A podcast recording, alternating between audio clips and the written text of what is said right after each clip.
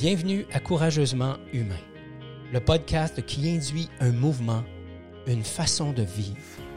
Être courageusement humain, c'est danser avec ce que la vie nous offre afin d'en tirer le meilleur. C'est l'art d'embrasser l'inconnu afin de laisser émerger notre essence.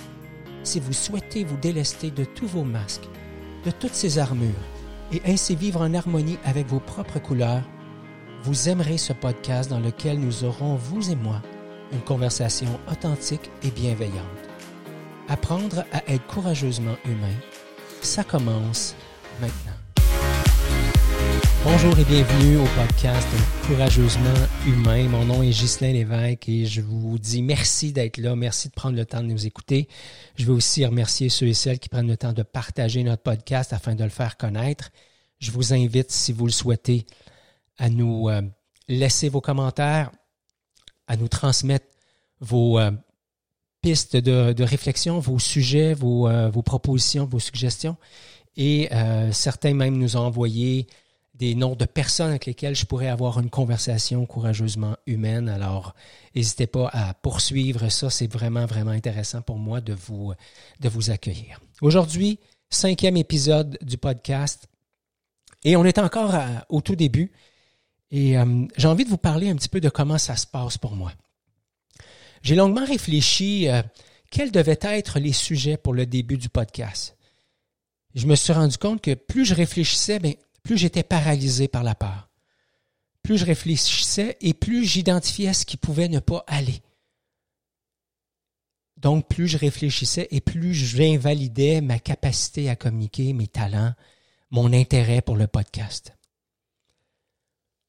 Je me suis rendu compte donc que quand je réfléchissais, je doutais, et quand je doutais, je m'invalidais, et que j'étais pris dans une spirale descendante, et plus je réfléchissais, et plus j'augmentais mon niveau de doute, et plus j'augmentais l'intensité avec laquelle je m'invalidais. J'ai aussi réalisé que quand je doutais pas de moi, je me retrouvais dans un autre espace, celui où je voulais que tout soit parfait.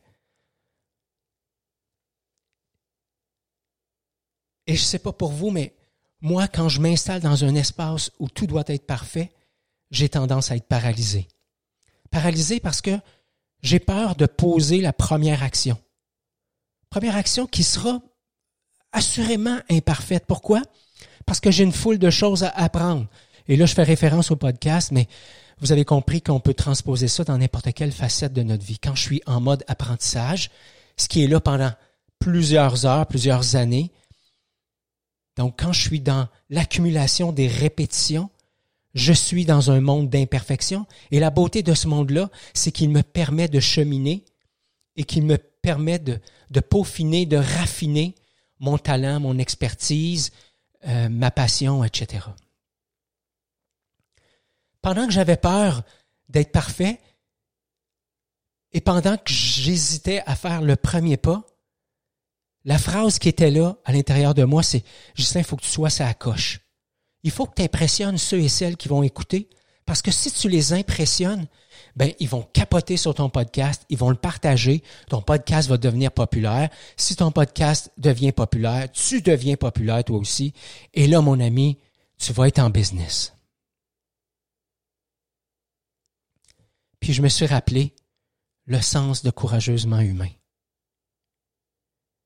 Je me suis rappelé l'importance du slogan Humaniser les relations, les performances et les résultats.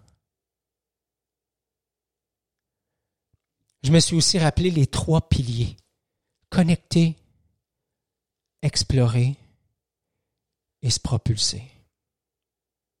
J'étais dans un espace où j'avais peur. J'étais dans un espace où pour répondre à la peur, la peur d'être jugé, par exemple, je me plaçais dans un espace où je me disais, OK, parfait, je vais être, je vais être ça à coche. Mais quand je me place dans cet espace de perfection, je me place dans un état où je vais avoir peur de faire le premier pas. Et si j'ai peur de faire le premier pas, ça veut donc dire que j'ai retiré de la performance ou des résultats que je recherche, j'ai retiré toute la dimension humaine. Je vous ai parlé des trois piliers, on aura la chance d'en reparler dans d'autres épisodes. Mais si je veux me propulser dans l'action, si je veux me propulser vers les plus hauts sommets, peu importe la hauteur de ces sommets-là, peu importe le sens de tout ça pour moi, je dois d'abord connecter à ce qui est là pour ensuite en explorer le sens. Je me suis donc rappelé que ce que je voulais, dans le fond, c'était qu'ensemble, vous et moi, on s'autorise, on se donne la permission d'être imparfait. On se donne la permission d'être humain, la permission d'avancer et de mettre de côté la peur d'être jugé. En faisant un petit pas, je me donne la chance de me retrouver. En fait, je me donne plutôt la chance de laisser émaner mon essence, de laisser émerger qui je suis. Trois petits points. Vraiment. Au lieu de tenter d'être quelqu'un que je ne suis pas tout à fait, je me donne la chance d'être qui je suis. Alors ça me ramène au sens de courageusement humain, celui d'avoir le courage de me montrer vulnérable, imparfait, malhabile par moments, incapable d'avancer à d'autres moments, et tellement magnifique et fabuleux aussi à d'autres moments. J'ai tellement de belles qualités, c'est la même chose pour vous. Et ça, c'est facile d'en parler. Et nous le ferons assurément au cours des prochains épisodes. Le sens de ce podcast, le sens de courageusement humain, c'est donner une voix à cette partie de moi, à cette partie de vous qui ne veut pas se montrer par peur d'être jugé, par peur de se tromper, par peur de ne pas être à la hauteur, par peur d'être imparfait. Il y a quelques semaines, j'ai tourné un film, un court métrage disponible sur ma chaîne YouTube qui s'appelle Addiction. En fait, pour faire une histoire courte, je suis parti avec mon amoureuse de Beauport et on s'est dirigé vers la basilique Beaupré. Euh, en période de confinement, ça avait du sens pour elle et moi de courir vers la basilique euh, dans le but de se retrouver dans un endroit, entre guillemets, sacré, un endroit où on pourrait avoir une pensée pour tous les Québécois, toutes les Québécoises, tous les gens de la francophonie, tous les êtres humains vivant sur cette planète, afin qu'on puisse trouver la force, le courage et l'amour nécessaire pour passer à travers cette période-là. En début du, euh, du film, avant même qu'on parte, j'ai eu l'intuition de parler de la prière de la sérénité. Mon Dieu, donnez-moi la sérénité de reconnaître les choses que je ne peux changer, le courage de changer les choses que je peux et la sagesse d'en connaître la différence. Et je parle de cette prière-là avant de partir. Et quelque part au fond de moi, je le sais que cette journée-là va être importante. Mais j'ai aucune idée à quel point il y a quelque chose qui va émaner de moi. Dans les dernières semaines, les derniers mois, juste avant cette sortie-là de 30 km de course à pied, et je spécifie la distance, pas pour vous impressionner, mais pour que vous puissiez euh, conscientiser tout le poids que je plaçais sur mes épaules. Alors, dans les mois précédents, je m'étais donné le mandat de redevenir l'athlète d'endurance que j'étais dans les, dans les années 2000 à 2007. Le gars qui pouvait travailler toute la journée et passer la nuit à courir. Le gars qui pouvait courir un marathon, un marathon et demi le samedi, puis la même chose le dimanche. Et à l'époque, mais j'étais fier de ça. Et je le suis encore. Mais je réalise que cette fierté-là, elle était teintée. Elle, elle, elle partait d'un espace de moi qui avait besoin d'être vu, qui avait besoin d'être apprécié, qui avait besoin d'être aimé. Elle partait d'un espace de moi qui était assoiffé d'être quelqu'un. Et pour une raison que j'ignore, en fait, j'ai repris contact avec cet espace-là qui est souffrant en moi dans les derniers mois. Et finalement, je suis retombé dans toute la rigidité de l'entraînement, la rigidité du plan, la rigidité, les contraintes, et je me suis mis à m'entraîner deux fois par jour, autour de 20 heures semaine, faire des sorties rapidement qui sont passées de 7, 8, 10 kilomètres à 30 kilomètres cette journée-là. À pas écouter mon corps, parce que chaque matin, quand je me levais, j'avais des douleurs atroces dans les jambes, dans les chevilles, dans les mollets, dans le tendon d'Achille. Ceux qui connaissent mon histoire, vous savez que le tendon d'Achille a été, a été durement touché en 2017. Et au lieu d'être à l'écoute de mon corps, ce que je me disais, c'est écoute, continue à t'entraîner, ton corps va s'habituer, tu vas finir par prendre le dessus, tu vas te lever le matin, puis tu auras pas mal nulle part. Ce matin-là, quand je me suis levé, j'ai de la misère à marcher, mais j'ai quand même décidé que j'allais aller courir le 30 km. Et la température était telle que c'était relativement bien à l'extérieur, c'était pas très froid, mais c'était très glacé. Donc les trottoirs étaient glacés, le bord des routes était glacé, et je suis parti avec José en faisant le genre de film qui raconte nos, aventures et qui euh, a comme premier objectif, en toute franchise, de me permettre de découvrir le monde du cinéma parce que j'ai des, intérêts bien particuliers, ceux de mettre en lumière, entre autres, des gens courageusement humains à travers certains défis et non, non seulement sportifs. Alors, je suis là dans tout mon mode d'apprentissage, heureux d'apprendre, de jouer avec euh, avec le monde du cinéma, avec euh, la créativité que ça m'apporte, avec la, la vibe, le plaisir, l'excitation, et on part. Puis à un moment donné, je monte sur des sur des euh, des de neige pour prendre des meilleures photos, je redescends, et au fur et à mesure qu'on avance, je me dis faut que tu fasses attention, Ghislain, il faut faire attention pour pas glisser. Et j'arrête pas de dire à José, il y a de la glace, attention, attention, attention. Il arrive un moment donné dans le parcours où finalement, je suis pas toute là, j'ai la tête ailleurs, je je m'approche d'un buton, je grimpe là-dessus pour prendre des meilleures images et en redescendant, je glisse et je me retrouve au sol et je me fracasse les côtes. Euh, à ce moment-là, ce que je fais, c'est que je scanne mon corps. Puis la première chose que j'ai à l'esprit, c'est est-ce que je vais pouvoir continuer? Je suis même pas en train de me demander est-ce que je vais me sentir bien? Est-ce que je suis blessé? Est-ce que j'ai besoin d'aide? Non. La première chose qui me traverse l'esprit, c'est est-ce que je vais pouvoir continuer? Est-ce que je vais pouvoir repartir la montre et l'arrêter à l'autre bout et faire en sorte que sur la montre, ça soit indiqué 30 km parce que ma montre est connectée à mon compte Garmin, qui lui est connecté à mon compte Strava et sur Strava, j'ai un ensemble de personnes qui me suivent et qui vont me donner des coups d'eau. Coups d'eau, si vous ne connaissez pas Strava, c'est une façon de faire un like, un peu comme sur Facebook. Je me relève, je respire, je scanne mon corps, tout semble bien aller.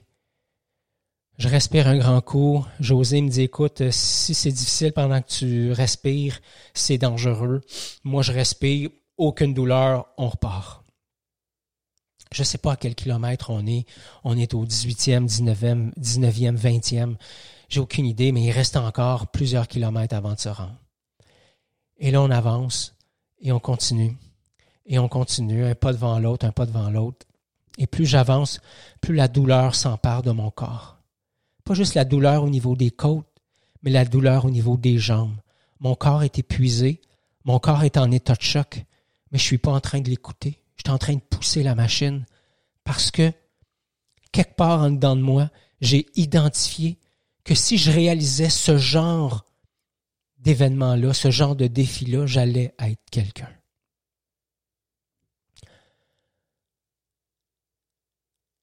Je viens de prendre une grande respiration.